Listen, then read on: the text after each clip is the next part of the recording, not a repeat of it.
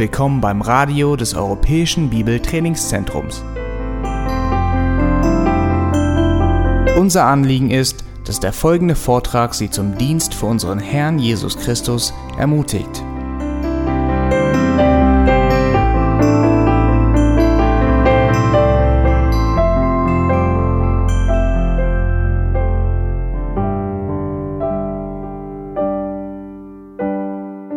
Es gibt Testament ein, eine sehr romantische Aussage. Ihr kennt die Geschichte mit Jakob. Er flieht von seinem Bruder Esau nach Haran und dort verliebt er sich in die Tochter seines Onkels Laban. Und Laban fragte ihn, was sein Lohn für seinen Dienst sein soll und er sagte Laban folgendes. Es steht, und Jakob liebte Rahel. So sagte er, ich will dir sieben Jahre für deine jüngere Tochter da sagte Laban, besser ich gebe sie dir, als dass ich sie einem anderen Mann gebe. Bleibe bei mir. So diente Jakob für Rahel sieben Jahre. Und sie waren in seinen einige wenige Tage, weil er sie liebte. Sieben Jahre musste er hart arbeiten für die Hand Rahels, aber die sieben Jahre kamen ihm vor wie nichts Gedanke, diese Frau als seine Frau zu haben, begleitete ihn und macht die Arbeit süß. In der Zeit, diese harte Arbeit hat ihm nichts ausgemacht, weil er mit diesem Gedanken begleitet wurde, Rahel als seine Frau zu haben. Steht hier, und sie waren diese sieben Jahre in seinen Augen wie einige wenige Tage, weil er sie liebte.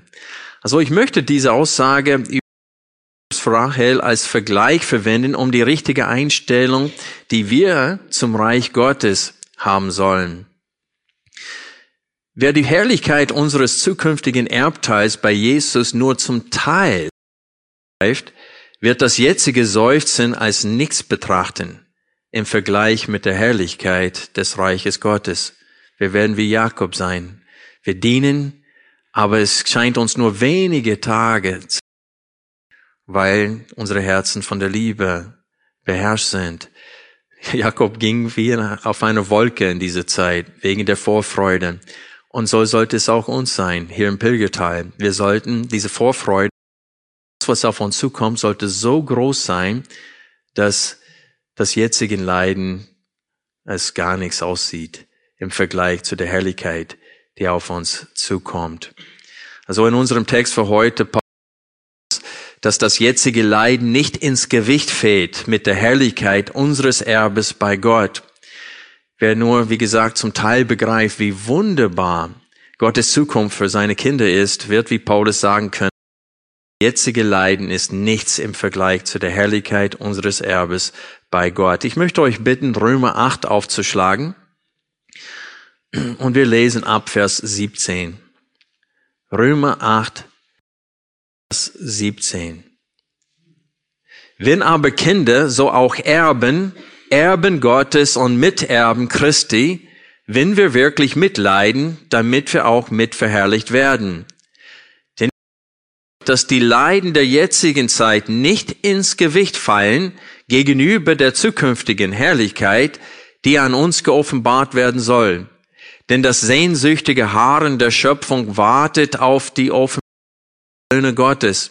Denn die Schöpfung ist der Nichtigkeit unterworfen worden, nicht freiwillig, sondern durch den, der sie unterworfen hat.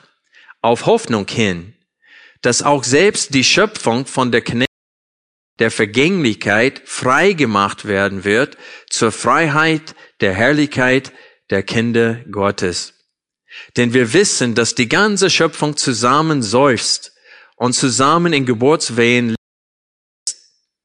nicht allein aber sie, sondern auch wir selbst, die wir die Erstlingsgabe des Geistes haben, auch wir selbst seufzen in uns selbst und erwarten die Sohnschaft, nämlich die Erlösung des Leibes. Denn auf Hoffnung hin sind wir errettet worden. Eine Hoffnung aber, die gesehen wird, ist keine Hoffnung. Denn wer hofft, was er sieht?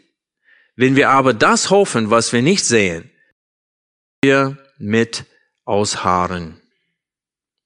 Wir haben letzten Sonntag den Beweis der Sohnschaft gesehen. Wir haben gesehen, dass der Wandel zeugt von dem echten Glauben. Wirklich ein Kind Gottes ist, er wandelt im Licht. Es steht hier auch, dass der Geist Gottes, der in uns wohnt, wenn wir wirklich wiedergeboren sind, der zeugt zusammen mit unserem Geist, dass wir Kinder Gottes sind. So letzten Sonntag ging es um die Gewissheit der Sohnschaft und heute geht es um die Größe unseres Erbteils als Kinder Gottes. Was bedeutet das für Kinder Gottes sind? Und Paulus sagt uns das hier in Vers 17, wenn aber Kinder, so auch Erben, Erben Gottes und Miterben Christi. Na, überlegt es euch, reichster Mensch auf dieser Erde ist nicht so reich wie Gott. Und wie viele Menschen würden gerne äh, die Erbe, äh, das Erbe von einem Reichen hier auf Erden erben? Mehr, das, was Gott uns vererben möchte. Und das ist, was Paulus hier in diesem Text groß machen wird, nämlich unsere Zukunft bei Gott. Und wir sagen, wir sind nicht nur Kinder Gottes geworden, wir sind nicht nur von der Sklaverei der Sünde befreit worden. Wir sind zu Kinder Gottes geworden und wir werden sein Reich erben. Wir werden bei ihm sein und seine Herrlichkeit auch sehen. Erbteils betete Paulus in Epheser 1, Vers 18, dass Gott uns als, kind, als seine Kinder befähigt, dass er uns ermöglicht, dass er uns zu sehen, wie groß Gottes Vorhaben mit uns ist. Warum betete Paulus sowas? Warum sollen wir jetzt schon verstehen und begreifen, was auf uns, wie groß unsere Erbe vor Gott ist? Es ist damit wir mit Paulus das sagen können, was hier in Vers 18 steht. Nämlich, denn ich bin überzeugt, dass das Leiden der jetzigen Zeit nicht ins gegenüber der Herrlichkeit, die an uns geoffenbart werden soll. Das Wissen von Gottes Ziel mit uns bewirkt in uns das geduldige Ausharren. Sieht hier Vers 25? Darauf zielt Paulus. Wenn wir aber das hoffen, was wir nicht sehen, so warten wir mit Ausharren. Und wir haben es schon in Vers 17 gesehen, dass wir miterben werden und mitverhelfen, wenn wir was? Mitleiden. Also in Römer 6 steht es, wir sind mit Jesus gestorben. Es steht, dass wir sind mit ihm auferweckt. Steht hier, dass wir Miterben mit Jesu Christi sein werden, diese Herrlichkeit. Und wir werden mit ihm verherrlicht, wenn wir mit ihm leiden in der jetzigen Zeit. Und es steht hier in Vers 25, wenn wir aber das hoffen, was wir nicht sehen, so warten wir mit Ausharren. Das heißt, wir harren aus.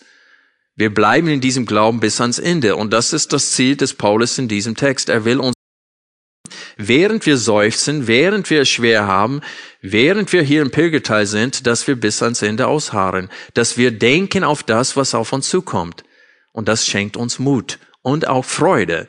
Mitten im Leid mit Paulus sagen können, denn ich bin überzeugt, dass die Leiden der jetzigen Zeit nicht ins Gewicht fallen gegenüber der Herrlichkeit, die an uns geoffenbart werden soll. Na, wenn es steht hier am Ende vom Vers, wir wirklich mitleiden, heißt das, dass das Heil verlierbar ist, dass wir möglicherweise, wenn wir schon mit Jesus gestorben sind und nicht mehr verdammt werden können, weil Jesus ein für alle Mal gestorben ist, allemal mit ihm gestorben, können wir dann diese, diese Position in Christus verlieren? Das ist nicht, was Paulus hier sagen will. Das habe ich in den letzten zwei Sonntagen auch betont. Kapitel 8, Vers 14 macht das deutlich. Es steht hier, durch den Geist Gottes geleitet werden, die sind Söhne Gottes. Und hier sehen wir, dass das Ausharren bis ans Ende, dieser gute Wandel, nicht das Mittel der Rettung ist. Ich verdiene das Reich Gottes nicht, indem ich festhalte an, de, an das, was Gott mir geschenkt hat. Es ist der Beweis der Rettung. Sonst ist es ein Werksgerechtigkeit und ein falsches Evangelium. Das Ausharren ist ein nicht unser Werk, wodurch wir den Eintritt in das Reich Gottes verdienen. Und Vers 15 macht es deutlich, denn so viele durch den Geist Gottes geleitet werden, die sind Söhne Gottes. Bezüglich dieser noch viel mehr in den kommenden Sonntagen dazu sagen, denn ab Vers 26 bis zum Ende des Kapitels geht es um die Heilsgewissheit und dass nichts uns trennen kann von der Liebe Gottes. Ich weiß, manche sagen, dass wir diese Liebe verlassen können und betonen den freien Willen eines Menschen. Und wir werden auf dieses Thema, so wie der Herr es will, auch eingehen und auch, so wie der Herr es will, Hebräer 6 auch auslegen.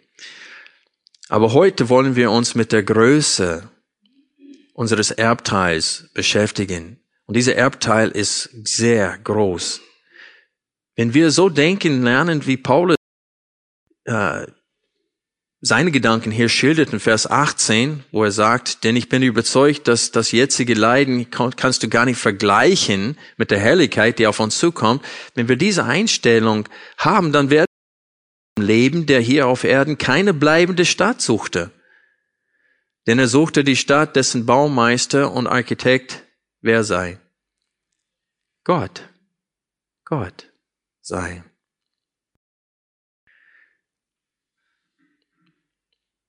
Die Betonung in diesem Abschnitt, wie gesagt, liegt auf diese Vergänglichkeit dieser Welt und auf die Herrlichkeit unseres Erbteils. Jetzigen Leiden und der zukünftige Herrlichkeit ist hier klar zu sehen in diesem Text. Und Paulus geht hier auf die Ergebnisse des Sündenfalls ein, nicht allein für uns Menschen, sondern auch für die Schöpfung. Als Adam sündigte, und das sehen wir hier, wo steht in Vers 20, denn die Schöpfung ist der Nichtigkeit unterworfen worden, nicht freiwillig, sondern durch den, der sie unterworfen hat. Und damit ist Adam gemeint. Und bei dem Sündenfall ist auch die Erde verflucht. Ergebnis des Sündenfalls. Gott hat den Erdboden verflucht und von nun an bringt es fort nicht nur gute Früchte, sondern auch Dornen und Disteln und Unkraut. Das sind alle Ergebnisse Ab diesem Augenblick, wo Adam gesündigt hatte, wuchsen Dornen und Distel. Ab diesem Zeitpunkt gab es Unwetter und Sonnenbrand. Ab diesem Zeitpunkt gab es Schmerzen bei der Geburt und Fehlgeburt und Krankheit und Tod. Es gab auch Hass, Habgier und Neid zwischen uns Menschen. Mord, Stehlen, Ehebruch und Lügen sind das Ergebnis des Sündenfalls. Alles, was das Leben hier schwer macht, ist das Ergebnis des Sündenfalls. Wir leben in einem ähm, äh, vergänglichen Körper, voller böse Begehren und wir leben in einem gefallenen Welt. Und die ganze Schöpfung leidet darunter, nicht nur wir. Paulus spricht hier in Römer 8 von dem Seufzen der Schöpfung. Wahrscheinlich sind Erdbeben, Vulkanen und Unwetter hiermit gemeint.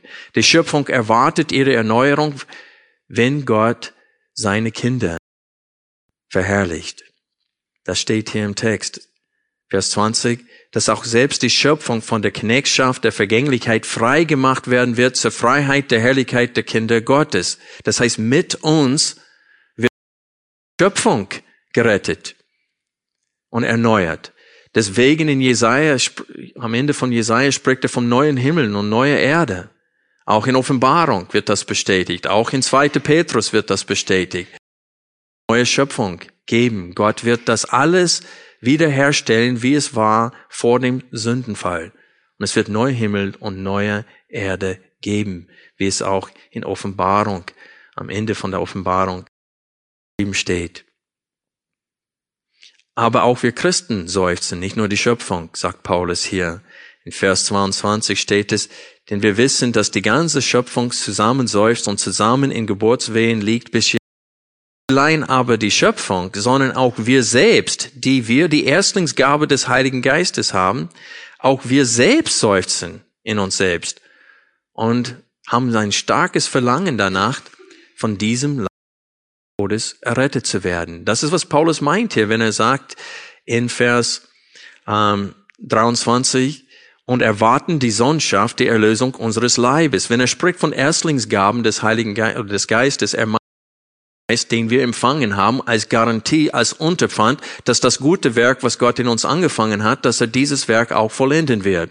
Und er sagt, wir haben diesen Garantie, wir haben diese Anzahlung, aber wir wollen völlig errettet werden. Wir wollen des Todes völlig errettet zu sein. Und das ist die Frage, die hier beantwortet wird. Wir dürfen die Frage in Kapitel 7, Vers 24 nicht vergessen. Paulus sagt hier, ich elender Mensch, wer wird mich retten von diesem Leibe des Todes? Vollendet diese Rettung erst dann, wenn wir die Erlösung unseres Leibes empfangen, wie es hier in Römer 8, Vers 23 steht. Und so wir leben in Hoffnung auf diesen Tag, wo wir diesem Leibe des Todes errettet werden. Aber in der jetzigen Zeit befinden wir uns in einem gefallenen Welt und in einem gefallenen Leib und wir seufzen. Und ich möchte betonen jetzt, auch Christen seufzen.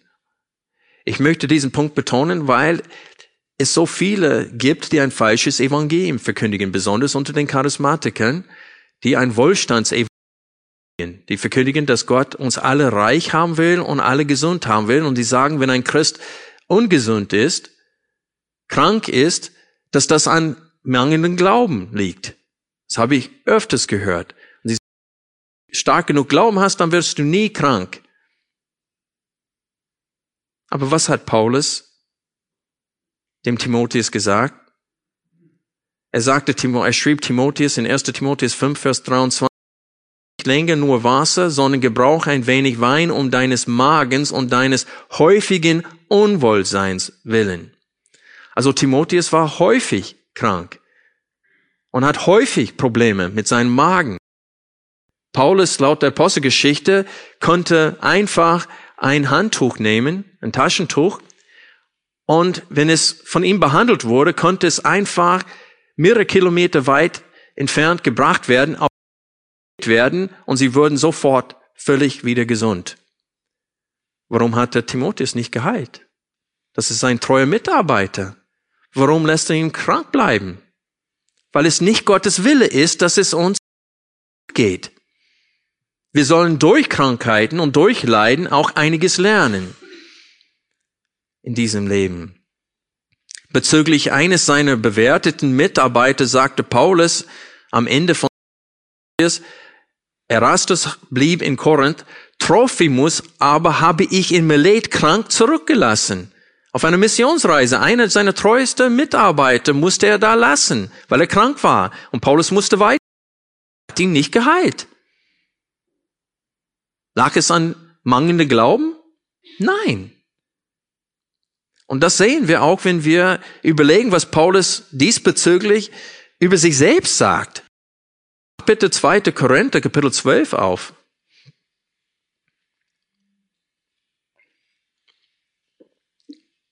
Paulus spricht an dieser Stelle von den großen Offenbarungen, die er sehen dürfte. Himmel entrückt, hat die Herrlichkeit Gottes gesehen. Das, was auf uns zukommt, der dürfte hinter die Kulissen blicken und das sehen. Und es sagt, damit er nicht überheblich wird, damit er nicht arrogant einem Dorn im Fleisch gegeben. Wir lesen hier ab Vers 7. Darum, damit ich mich nicht überhebe, wurde mir ein Dorn für das Fleisch gegeben, ein Engel oder ein Botschafter Satans, dass er mich mit Frage, damit ich mich nicht überhebe. Das heißt, Paulus leidet etwas hier. Ob das ein körperliches äh, Leiden ist, manche vermuten, dass das schwache Augen waren, weil in manchen Briefen spricht welchen großen Buchstaben er schreibt im Galaterbrief und er spricht auch im Galaterbrief von, äh, dass, wo er eine Last für sie war, wo er bei denen war, wo es ihm nicht gut ging, waren sie bereit, ihre, ihm ihre eigenen Augen, steht es da.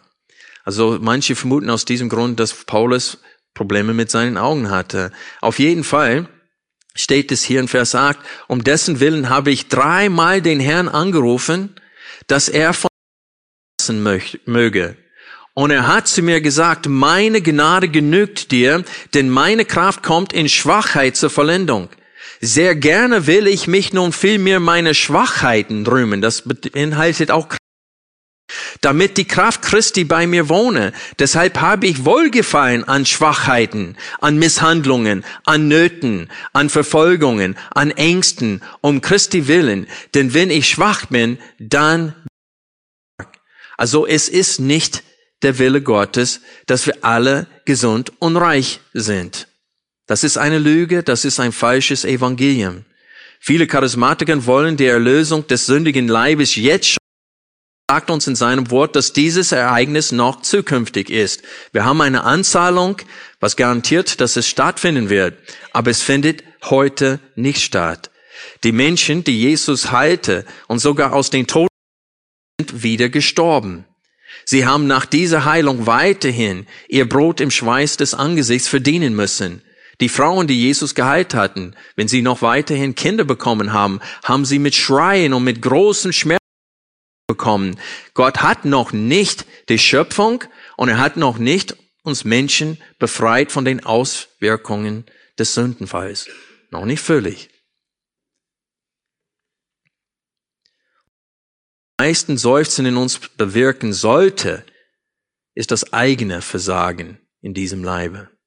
Paulus hat in Kapitel 7 gesagt, Mensch, das Gute, was ich tun will, gerade das tue ich nicht. Und das Böse, Gerade das tue ich. Und ich sage euch, je länger man im Glauben ist, desto größer unsere Sünde uns bewusst wird. Wenn man den Jakobusbrief durchliest, dann sieht man, was es heißt, zu lieben. Er spricht von der Zunge und er sagt, wer seine Zunge beherrschen kann, der ist ein vollkommener Mensch. Und die Zunge wird nur über das Herz beherrscht. Überlege, was wir übereinander reden in der Woche wie wir uns selbst erheben. Ja, ich war der Erste, der das gesehen hat. Wir, wir müssen uns immer selbst loben. Und um das zu tun, müssen wir anderen niedriger halten.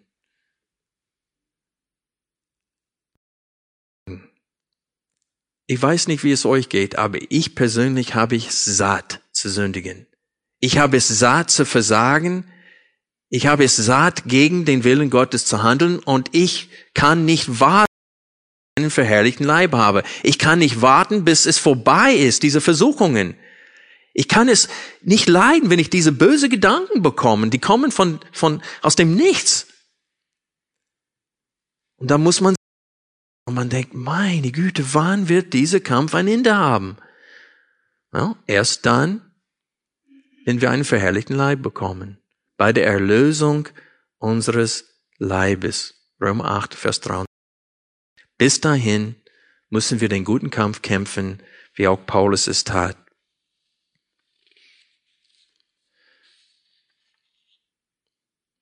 Wir Christen leben unter dem Segen Gottes und Gott bewahrt uns vor vielen Dingen.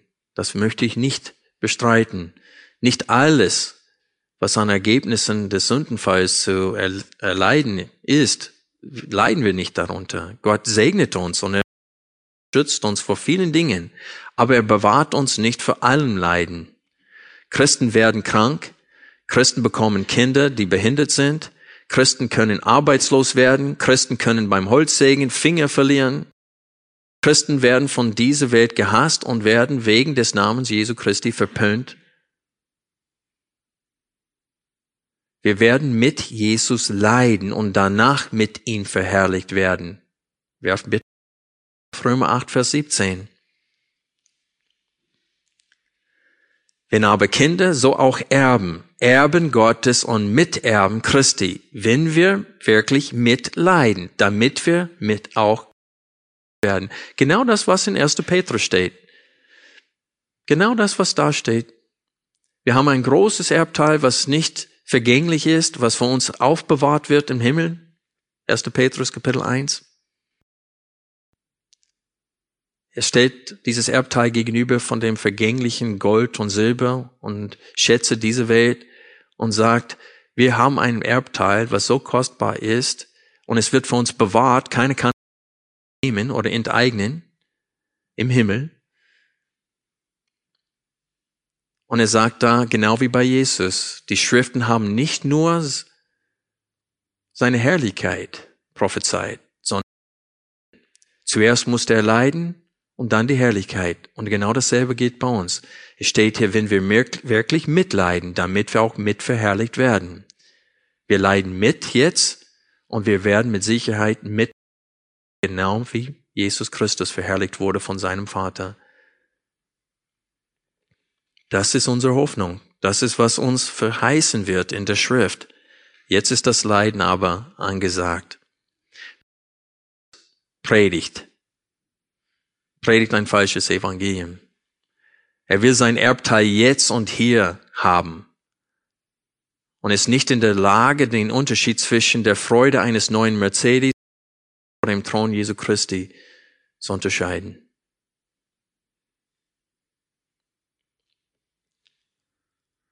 Wir haben hier im Pilgertal eine sichere Hoffnung. Wenn wir Römer 8, Vers 24 nochmal steht es hier, denn auf Hoffnung hin sind wir errettet worden. Eine Hoffnung aber, die gesehen wird, ist keine Hoffnung, denn wer hofft, was er sieht?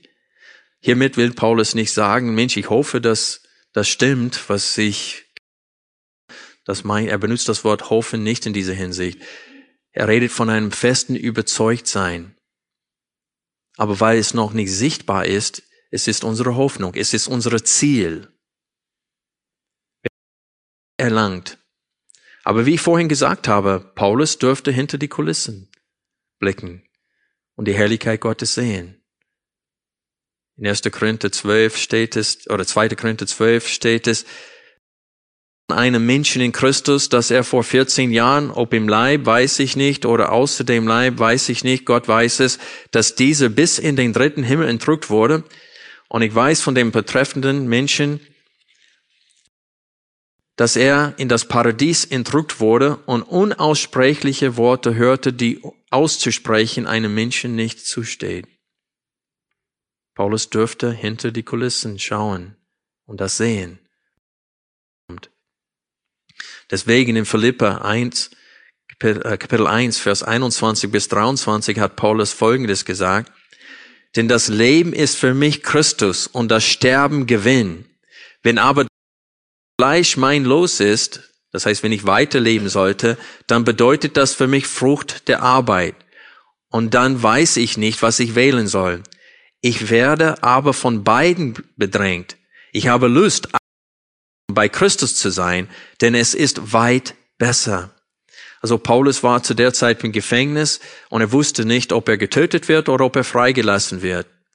Und er wusste, dass die Philippe das wissen wollten. Was wird? Und Paulus sagte, ich bin bedrängt im Herzen, denn ich würde lieber sterben und sofort bei Christus sein. Aber für euch ist es besser, dass ich bleibe, für eure Förderung in dem Glauben. Und ich, er sagte, ich weiß gar nicht, was ich wählen soll. Weil ich euch lieb habe und eure Förderung sehen möchte im Glauben, möchte ich bleiben. Aber auf der anderen Seite würde ich sofort, freiwillig, von dieser Welt abscheiden und bei dem Herrn sein. Und wenn wir ehrlich sind, diese Einstellung öfters im Alltag. Warum? Weil wir das, was in der Schrift geschrieben steht über unser Erbteil, nicht genügend wahrgenommen haben. Wir denken, wir sinnen nicht genügend darüber nach. Paulus hat diese Herrlichkeit gesehen und er wusste, was auf uns zukommt und er sagt, das ist viel besser, weit besser, als noch einen Augenblick hier auf der Erde zu verbringen. Sieht man Menschen, die im Glauben sind und am Sterbebett werden sie teilweise schwach. Ich kenne einen Glaubenshelden aus meiner Verwandtschaft, als er starb, der Schwäche, hatte gesagt, ich will aber nicht sterben. Das hat mich so geprägt, weil ich dachte, Mensch, normalerweise muss er sagen, leb wohl, ich gehe nach Hause. Und in dem Augenblick würde Furcht.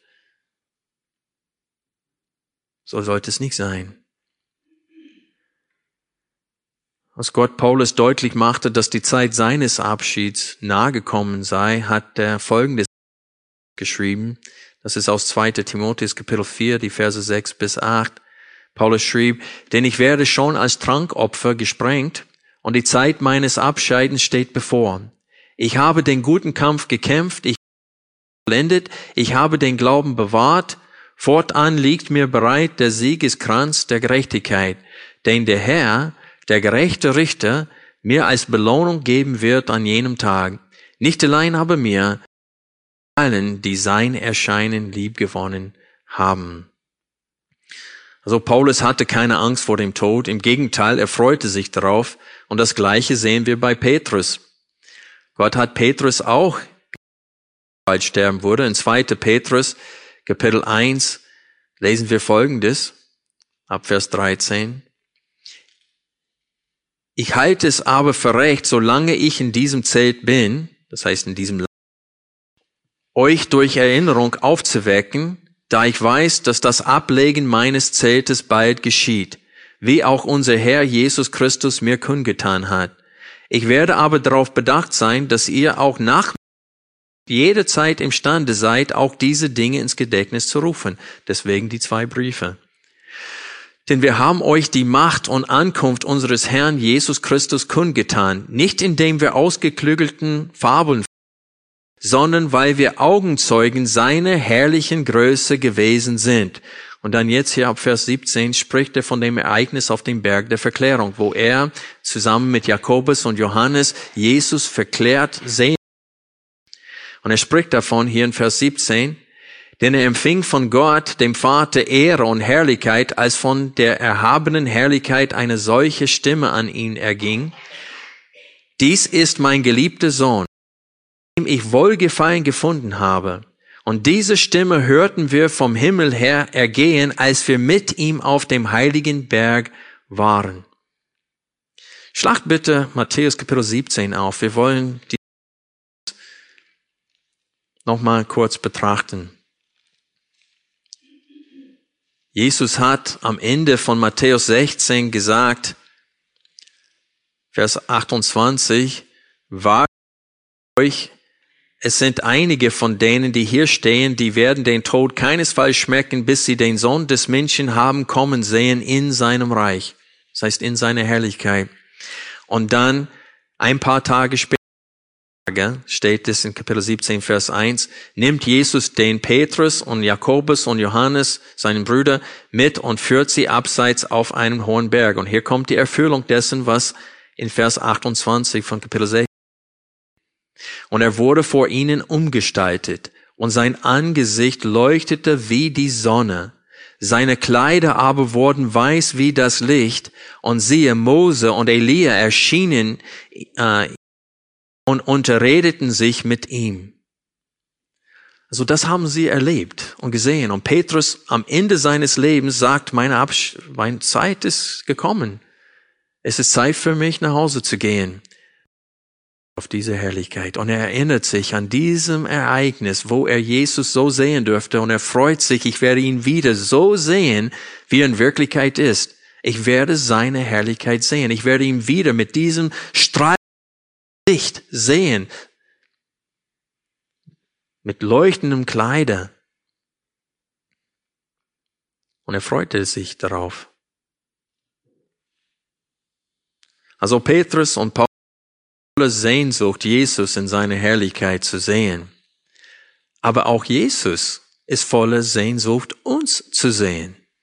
Ich möchte einen einzigen Vers vorlesen aus Johannes Kapitel 17, Vers 24. Jesus betete zum Vater hier kurz unmittelbar vor seinem Tod und er betete, Vater, ich will, dass die, welche du mir gegeben hast, auch bei mir seien, wo ich damit sie meine Herrlichkeit schauen, die du mir gegeben hast, denn du hast mich geliebt vor Grundlegung der Welt.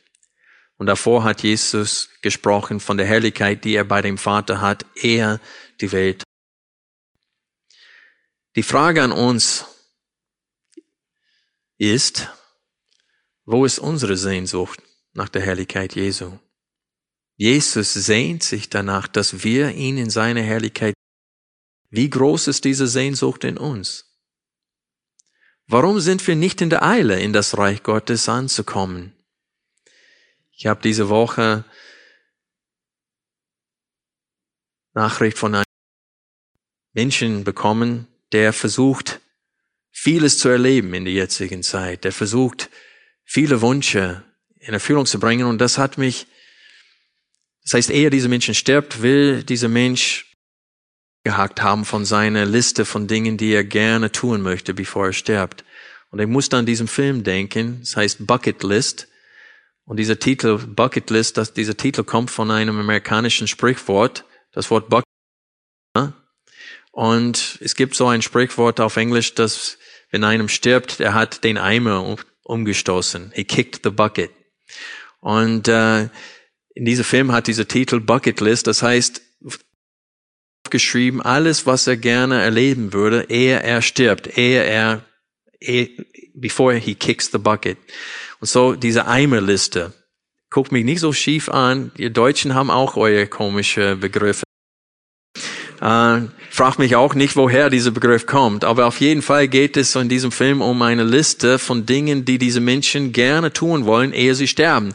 Und da sind zwei Männer, die im Krankenhaus sind dieses Krankenhaus, der ist sehr reich und er will ein Einzelzimmer haben und die zwingen ihn, ein Zimmer mit jemandem zu teilen, weil das war sein Gesetz. Die ganze Jahre, es wird keine Einzelzimmer geben in seinem Krankenhaus. Immer zu zweit mindestens und das muss leiden. Und sein Zimmerkameraden da, beide waren krebskrank, beide hatten keine gute Aussichten, weiterzuleben und eine Freundschaft zwischen den beiden entsteht. Armer und Reicher in einem Zimmer sie entscheiden, sie, er, er bekommt mit, dass dieser eine ein Bucketlist hat, diese Liste von Dingen, die er erledigen muss, möchte, bevor er stirbt. Und er hat nicht viel Zeit. Und er entscheidet sich, ein Geld hinter dieses Vorhaben zu stecken. Und die beiden reisen um die Welt und versuchen, das alles zu machen, was auf ihre beiden Listen stehen. Und eine Sache nach der anderen streichen sie von ihrer Liste. Dingen, die sie gerne ehe sie sterben. Und ich möchte euch sagen, das ist jammer schade, wenn ein Christ so denkt. Denn solches Denken offenbart, dass wir überhaupt nicht verstanden haben, wie groß unser Erbteil ist. Freunde, ihr könnt zurückblicken an das tollste Urlaub, was ihr je erlebt habt. Es gibt schöne Orten hier auf Erden, wunderschöne Orten. Und wenn man dort ist, man denkt, Mensch, ich würde am liebsten, wie Petrus damals wollte, drei Hüten auf dem Berg der Verklärung. Man denkt, jetzt würde ich gerne hier weilen, ich würde hier gerne umziehen. Und viele Leute denken, wenn ich in Rente gehe, dann ziehe ich dorthin. Und man hat diesen Traum und man will so viel aus diesem Leben hier schöpfen, wie man nur kann. Und man ist nicht in der Eile, nach Hause zu gehen, wo Paulus sagte, es ist weit besser als das, was wir hier erleben können. Freunde, wie groß ist unsere Sehnsucht, zu sehen. Wie groß ist unsere Sehnsucht, von diesem Leibe des Todes völlig errettet zu werden, so dass wir nicht mehr sündigen. Ich möchte euch sagen, es ist nicht allein das Leiden, das nicht ins Gewicht mit Herrlichkeit bei Gott fällt, sondern auch das Vergnügen dieser Welt. Es gibt kein Genuss hier auf Erden, was mit dem Genuss der Gegenwart Jesu Christi verglichen werden kann. Paulus zielte in Römer 8 auf Vers 25. Wenn wir aber das hoffen, was wir nicht sehen, so warten wir mit Ausharren. Das soll das Ziel sein. Mit Freude, mit Wissen und mit vor allem viel Vorfreude auf das, was auf uns, auf uns zukommt, harren wir aus in diesem Glauben in der jetzigen Zeit. Wir sollen ausharren auf der Erfüllung der Verheißungen Gottes. Petrus und Paulus haben eine Vorschau dieser Herrlichkeit gesehen. Sie haben davon berichtet, aber auch Johannes in der Offenbarung. Er dürfte auch sehr viel davon sehen. Die Frage ist, was müssen wir unsere Sehnsucht zunimmt, damit unsere Lust abzuscheiden und beim Herrn zu sein größer wird? Was müssen wir in der jetzigen Zeit tun? Ich habe zwei Anwendungen für uns. Erstens, lasst sinnen über die Größe unseres Erbteils bei Gott. Wir sollen stets den Unterschied zwischen den vergänglichen Dingen und den ewigen Dingen im Gedächtnis haben, damit unsere Freude nicht in den vergänglichen Dingen also Sinne überstellen wie, und ich möchte euch ein paar Bibelstellen nennen.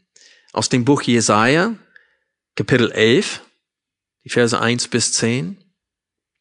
Und dann Ende von Jesaja, Kapitel 65, die Verse 17 bis 25. Ich wiederhole. Jesaja 11, 1 bis 10 und Jesaja 65, 17 bis 25. Das sind zwei sehr gute Bibel, worüber wir nachsehen können, wenn unsere Lust auf die Ewigkeit zunehmen sollte. Da wird diese tausendjährige Reich, was dann übergeht in das ewige beschrieben. Und dann Sinne auch über die Offenbarung. Besonders Kapitel 4, wo die Herrlichkeit vor dem Thron beschrieben wird, aber auch die Kapitel 19 bis 22. Ich liebe Kapitel 19, weil das ist, wo Jesus wiederkommt und die Welt richtet und sein Reich aufbaut.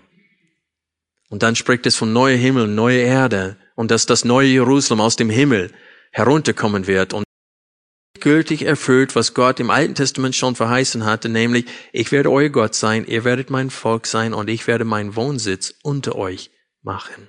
Ich werde mein Zelt bei euch aufschlagen. Und das tut er, indem das neue Jerusalem aus dem Himmel herabkommt und hier auf dem neue Erde aufgebaut wird. Zweitens, lasst uns das beten, wofür Paulus 1, 15 bis 23 betete. Schlag bitte diesen Text auf. Epheser 1.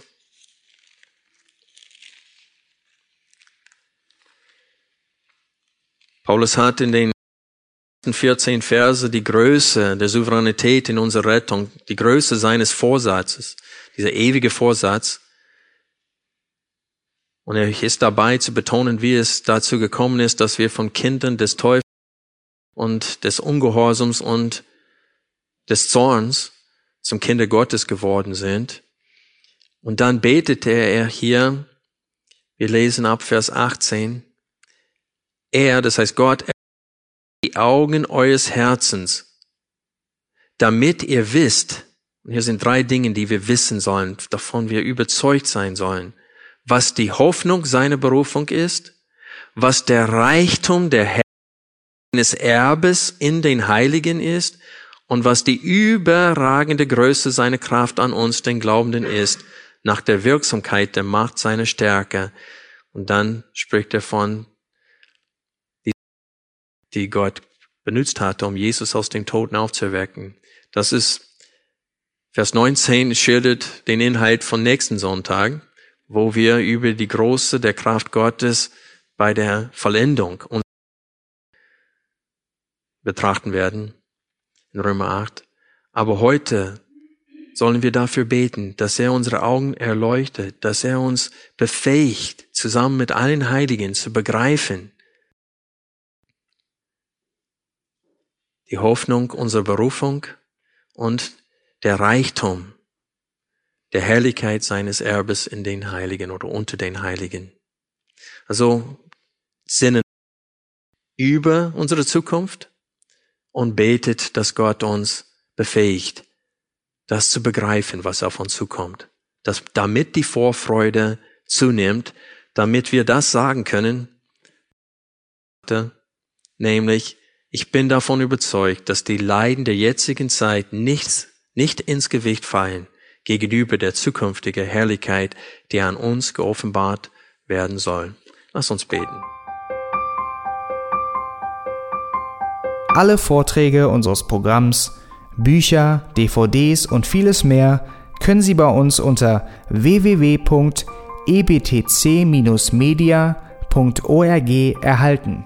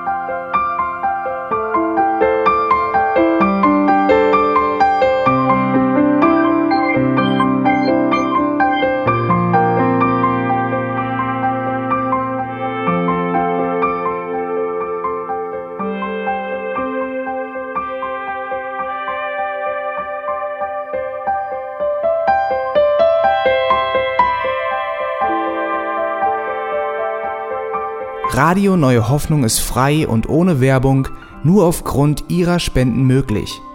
Wenn Sie weitere Informationen dazu finden möchten, wie Sie Radio Neue Hoffnung unterstützen können, besuchen Sie die Webseite www.rnh.de.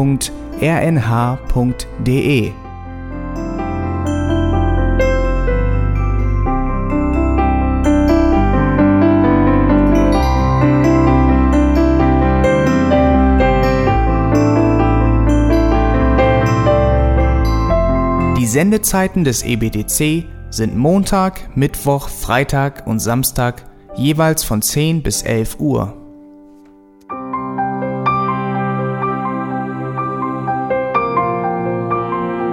Sie finden uns im Internet unter www.auslegungspredigt.org. Eine E-Mail können Sie uns senden an radio@auslegungspredigt.org. Telefonisch erreichen Sie uns unter 0049 30 60 988 610. Unsere Postanschrift ist EBTC Havelländer Ring 40 in 12629 Berlin, Deutschland.